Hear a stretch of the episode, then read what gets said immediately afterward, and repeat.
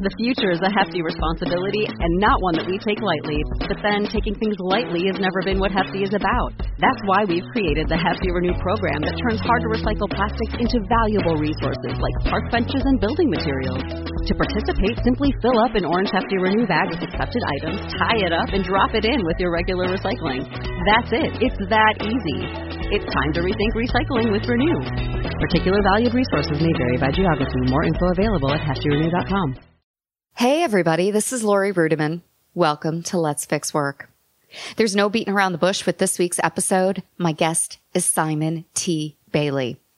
If you've been to a conference over the past decade, you have seen Simon up on stage, motivating you to be brilliant, motivating you to be your best. Now, Simon has a new book out. It's called Be the Spark, Five Platinum Service Principles for Creating Customers for Life. I'm excited to have Simon on the show today, not only talking about customer service, but talking about work and how to enjoy it more and how to love your life. So without further ado, please sit back and enjoy my conversation with Simon T. Bailey on this week's Let's Fix Work. Work is broken, and so is the way you think about it. Host Laurie Ruettimann is picking up the pieces so you can take control of your career, put yourself first, and be your own HR. With the Let's Fix Work podcast, here's Laurie. Hey, Simon, welcome to Let's Fix Work. Thank you so much for having me. Good to be with you. Yeah, thank you. You know, forgive me, a moment of privilege because it is my podcast. I have been a fangirl. I don't know what other word to use. Oh, my word. for a very long time. And I'm naturally a cynical woman, but when I've seen you speak and when I've listened to your message, there is something in me, that little girl that gets a little bit more optimistic again. So thank you for doing that in my career. And thank you for coming on the podcast today. You are one of the most inspirational speakers out there. So I wonder, what is that like? And when you get a little down, where do you go for inspiration? Oh my goodness. Well, first of all, it's a lot of pressure. oh, do you oh, know, well. I, I do the silliest things and I do have down moments. Anybody that says they're not motivated or they're motivated every single day, don't believe them. There are days when you feel demotivated, but it's real simple for me. I will open an email, I'll look at a text message, or I'll receive a handwritten note from someone who read a book, saw a video, saw me live, and they did something. It just happened to me yesterday. I got an amazing call from one of the top event designers in New York City. Her name is Norma Cohen. And Norma was presenting and sharing. She met me 10 years ago and I told her, here's what you need to do in her business. And she mentions my name from the stage and a guy jumps up and says, Oh my God, that's my mentor those are the things that inspire me. Like, Oh, wow, who Yeah. knew, right? What who a- knew? Yeah. What a great career. Well, for those of my listeners, m- members of my audience, my community who don't know who you are, and I don't know how that's possible, you have a fun and interesting origin story. Would you mind sharing that with us? Yeah, I grew up in Buffalo, New York, went to Morehouse College in Atlanta, Georgia. Mom and dad called me after my freshman year and said, we can't send you back to school, nor do we have money to bring you back home to Buffalo, but we do love you. And uh, I went back to school, but it took me about 10 years to finish my undergrad degree. Went to work for Disney, was sales director at Disney Institute, left Disney a number of years ago to now do this work in the world. So 30 years of experience in the hospitality industry, six different companies, 10 different jobs. And today I get to hug people with my words every day. That's what I do.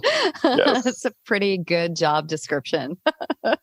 pretty amazing. Well, we live in a world right now where you can hug people with your words, but some people don't want to be hugged, right? That's it's a very hostile world. What gives you hope that this is just a moment in time? I think three things. There's a shift on the planet of men and women who 30 years ago went to work and they settled for a chair, a check, and a cup of coffee in Cubicle Farm and woke up and said, I'm just a bill. Well, I'm only a bill and I'm sitting here in Capitol Hill. Now it's this mindset of, am I doing work that is purposeful and meaningful for me. That's number one. Number two, there's a difference between a boss and a leader. Years ago, one of my failures is I was a boss with an agenda instead of a leader with a vision. Now organizations recognize people don't leave the organization. They leave that boss who is emotionally clueless. And that if that person leaves the organization, they will go on glassdoor.com and will shout it out that don't go to that place, bad culture. But then the third thing, and this is what gives me hope, many CEOs are waking up to the fact that culture happens when no one is looking. Culture is not the mission and vision statement that sits on the website. Culture is the alignment of head, heart, and hands. And how do we ensure we have a culture where men and women can be their best version of themselves and understand that spark is the new engagement? How do we help men and women have that spark every single day?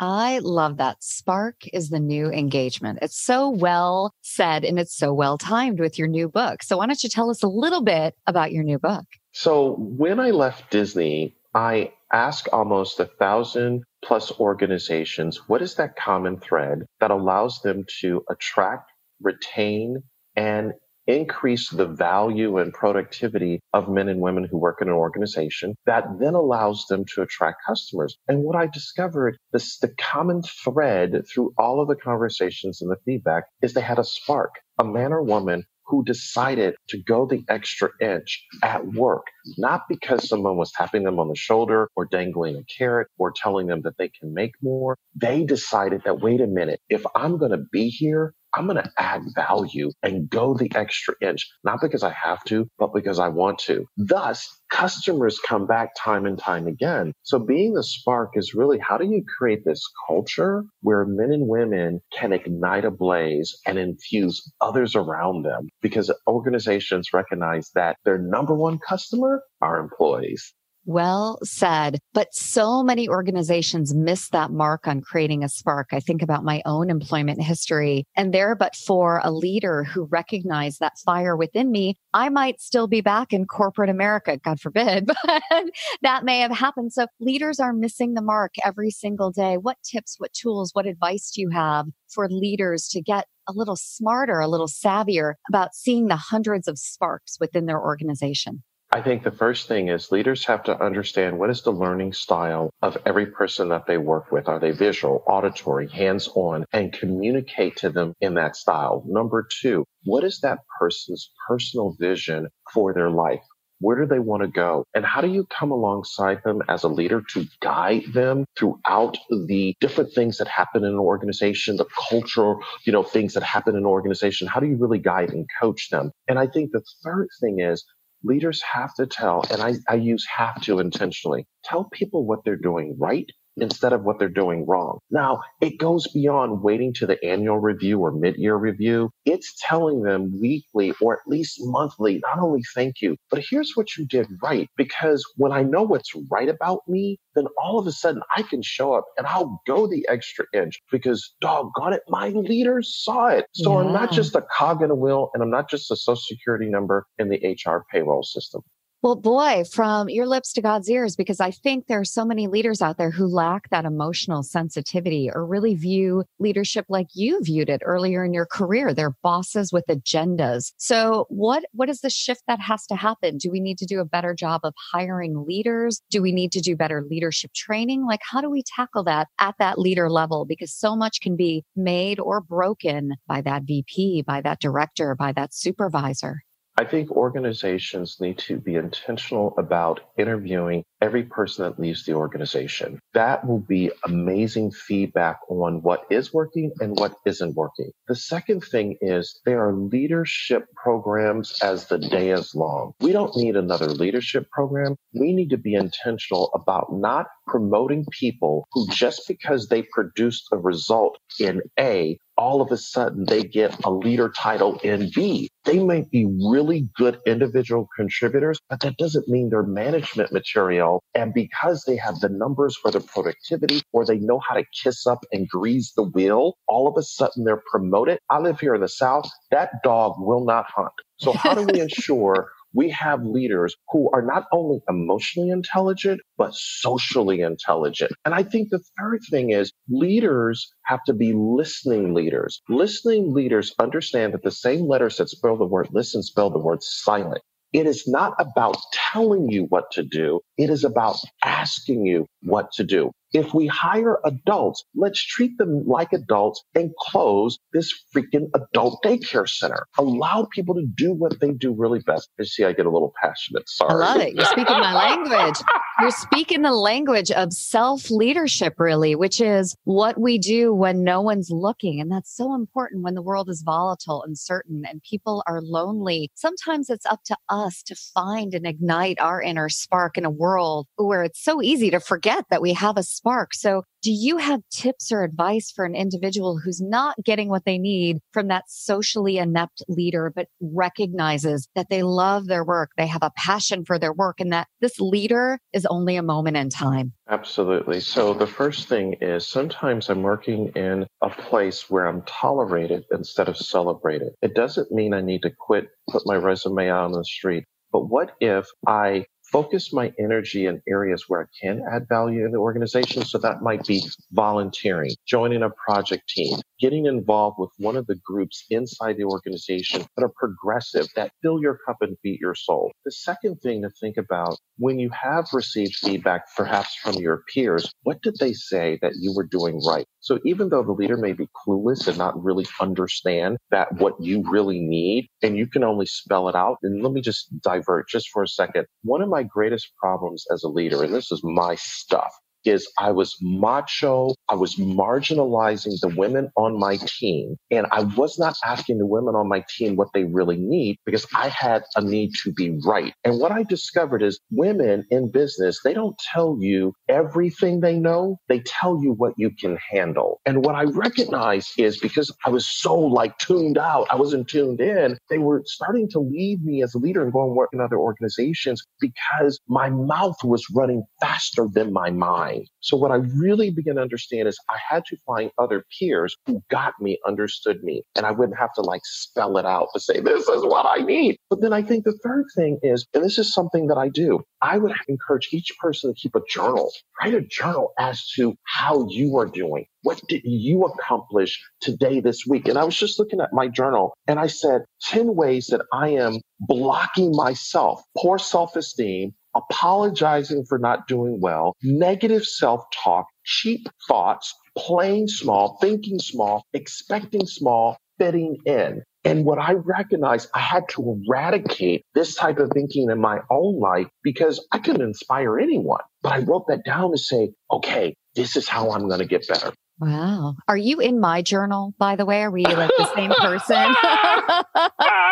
Boy, the human condition is sure universal, isn't it? My it goodness. Is, it is. On the other hand, the human condition is so beautiful because we mirror positivity. And I think when there are people who are passionate and purposeful around us, it can be magnetic, it can be effervescent. So I believe that purpose and passion are magnetic, but I don't know if that's enough with customers. Like, I think that's enough with colleagues. So, how do we attract and retain customers around us in this growing global cynical market with a lot of volatility and a lot of uncertainty? Yeah, number one, become your customer. If you follow the customer's journey, looking at Starbucks or coffee shop as an example, they pull onto the parking lot or they walk into the door, touch point. They look at the board, what they're going to order, touch point. If it's a place that they go to on a regular basis, that barista knows them. So I think if we're going to really connect with customers in a very noisy world, become your customer. What are all the touch points in the experience that they have with you? And how do we upgrade that user experience? Number two, how do we begin to day what we do for the customer? So deja vu has been there, done that. day is going there, doing that. So I was just with a telecommunications company last week that is responsible for installing the internet service for their customers. And I said, One of the things that I remember years ago is I had to take a day off work, wait for the installer to get to my house. And then I took this day off work. The installer was running late on and on. You follow the story, right? I said, what if they can go on the app on their phone and just like they Uber everything, what if I can follow the journey of when the installer is going to get there so I come home at the right time when I think they're going to be there? I said, and when we do those types of things for the customer, that's Vujade. So it's borrowing from another industry to say, how do we leverage it in this industry? And I think third thing is if you want customers to yelp about your brand, they got to feel the love. Customer service is dead. I am sick and tired of going to places and people are kind of just like, you know,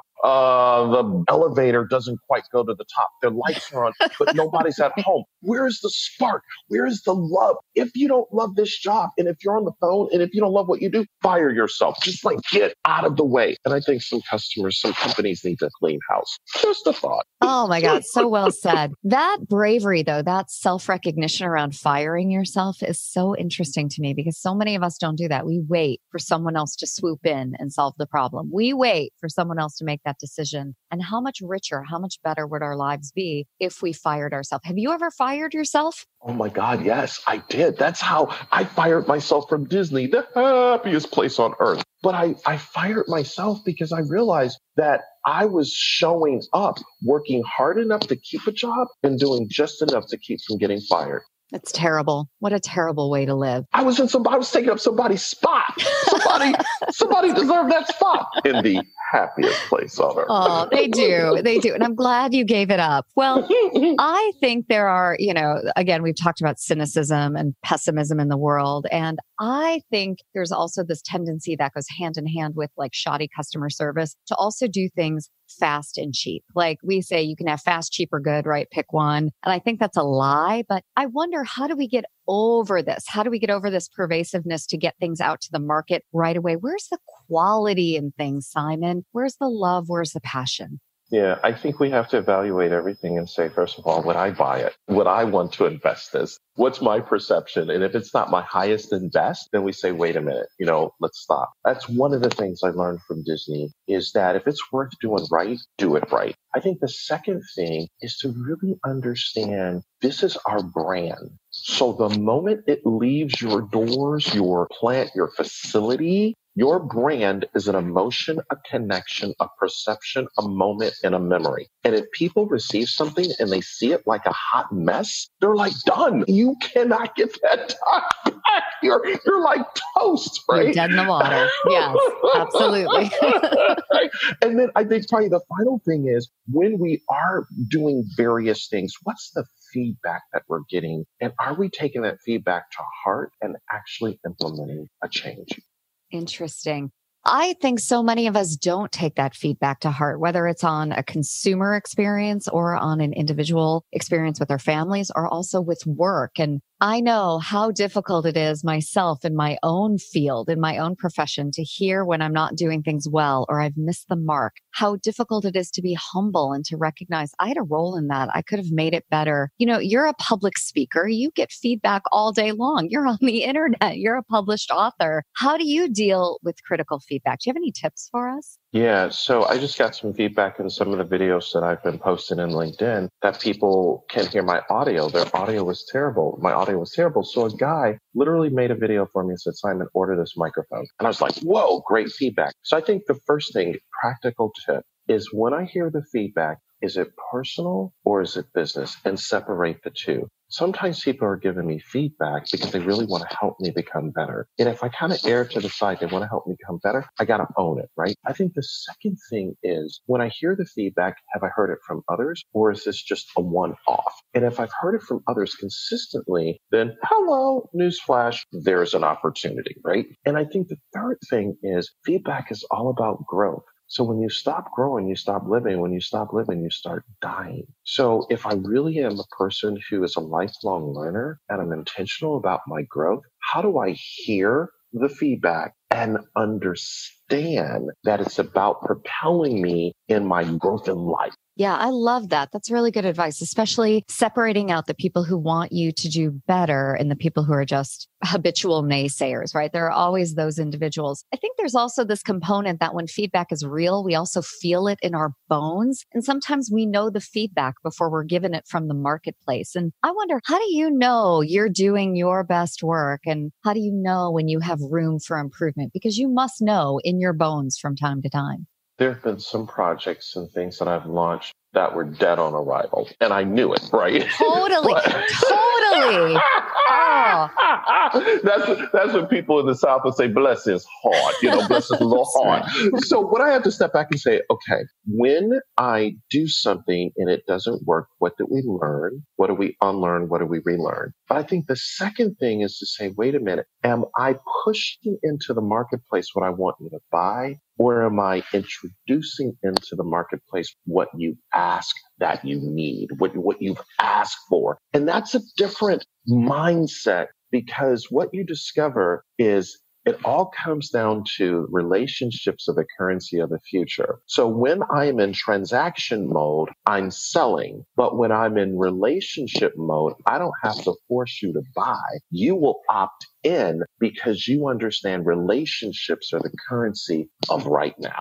Oh, I love that. That's so helpful. And it's helpful for me. I'm currently working on my first major book. And so I really thought long and hard about who's asking for this book. And honestly, just the people who love me, right? and my fans and my, and some readers. That's it. And so, you know what? Serve that audience. Yeah. Yeah. You never and I'm, know. You never I'm know. trying. And then I also tried to think about, am I going to put out another hokey book that's got the three ways to do X or the three ways to do Y? Or am I going to tell a story based on love? And every time I got stuck in a chapter, it was because I was trying to over architect something and sell and not just tell my story. Do you have any advice for me as I go through this process? Yeah. So number one, if it doesn't move you, it's not going to move the reader. Right from that place to your point of love. I'm working on a book right now. And just like you, I was going to, you know, come out with all the secrets. And they're like, no, I got to write from a deep place. Number two, are you going to take us behind the curtain as to what have you learned? What have you unlearned? What are you relearning? And how do you come alongside and become the purpose whisperer to really kind of help us understand that you're with us? So people don't need another book that tells them. They need a book that invites them on a journey to discover the person they might have been by following you. And so just keep that in mind. Am I inviting? Am I inviting? And that, that phraseology, inviting, critically important. And then the third thing is in 10 years, how would you know this book has mattered, that it's made a difference? What's the buzz? What, what are you hearing? What are you sensing? Right from that particular place, because it's almost rehearsing the future and the present. And when you write from that place, literally you are creating the energy that when people read the words, they'll be like, whoa, this is touching me at a deep level. And I mean, forgive me for sounding so woo woo, but you've gone into the future and you understand that the future is created in the present. So write it from the place of, so when people read this book, they will have joy. They will feel love. They will be challenged. They will feel a little uncomfortable. They will feel like I came alongside and I cared for them while pushing and nudging them towards a better tomorrow. That's so well said. Thank you. You know, I did do one woo woo thing and I wrote the press release of the book. Like what, what will people say when the book comes out? Thank you. But I learned that from Amazon, right? And I don't understand why more businesses don't do that with products and services. Even consulting companies can do that. What would the press release say that you're offering? What would the critical feedback be like? What would the positive response be like that? Do you do that for yourself? You know what? I do. I, I actually do. And it's wonderful. And I just totally rewrote my entire bio because I recognized I wasn't celebrating the press, the press of everything that's happened in, in a decade plus. And I'm like, wait a minute, I need to think about this for the future. So it's exactly, exactly what we did. So you are spot on. Well, such a good idea to rewrite your bio like that. How many people have terrible bios out there that talk about the past and the things they're not really proud of instead of really celebrating the way that they've changed the world? So I'm glad that you did that for yourself. That's pretty awesome. As we wrap up the conversation, every time I see you, it's at a critical point in my career where I need to fall back in love with my job. And so I'm not necessarily at that moment, but I'm at a moment where things are kind of up in the air. And you've really given me some wise and lovely things to think about today. But for people out there who are at a moment where they're working in a job that's broken or in an organization that needs to be fixed, how do they fall back in love with work, short of firing themselves, maybe?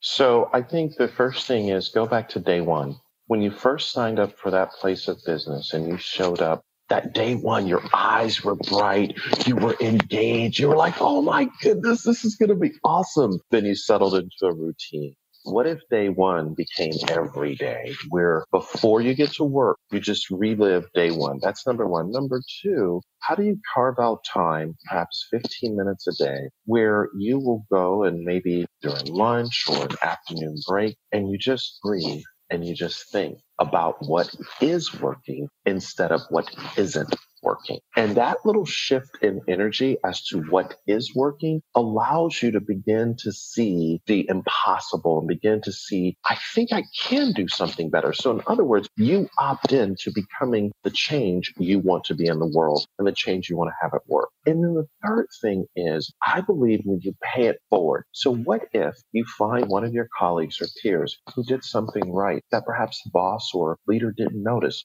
but you did? You point it out, you call it out, you give them a shout out because sometimes you have to give away what you want in your life. So pay it forward by putting a smile on somebody else's face to say, you are awesome. you rock. Even though you wish somebody would tell you that you're awesome and you rock, give it away. I love that. There's nothing wrong with an environment based on generosity, emotional generosity. It's so lovely. Thank you so much, Simon. If people want, and I don't know anybody on the planet who doesn't know who you are or where to find you, but if they want to learn more about you, your new book, all of it, where, where do they go? What's the best way? SimonTBailey.com. SimonTBailey.com. Everything is right there. And I'm really big on LinkedIn. So connect with me on LinkedIn. Uh, Simon T. Bailey. The T is for terrific. That, that's a bad joke. sure. It sure is, Simon. It is for absolutely terrific. It was such a pleasure to see you and to just connect with you on the podcast. Thanks for doing this. Thank you for having me. Hey, everybody. I hope you enjoyed my conversation with Simon T. Bailey. For more information or to learn more about Simon and all of his great books, head on over to laurieruettimann.com forward slash let's fix work dash 96. Let's Fix Work was produced by Danny Osmond at Emerald City Productions and his awesome team. As always, we welcome your feedback. We want to be twice as good. We want to keep growing. So hit us up at hello at letsfixwork.com. Now that's all for today, and I really hope you enjoyed it. We'll see you next time on Let's Fix Work. If you're ready to make a real change in your workplace, start today by number one, subscribing to Let's Fix Work on the Apple Podcasts app or iTunes or Stitcher or Android or wherever you listen. Number two, write a five star rating and review. And number three, share it with a friend, colleague, or coworker who you think would enjoy our episodes.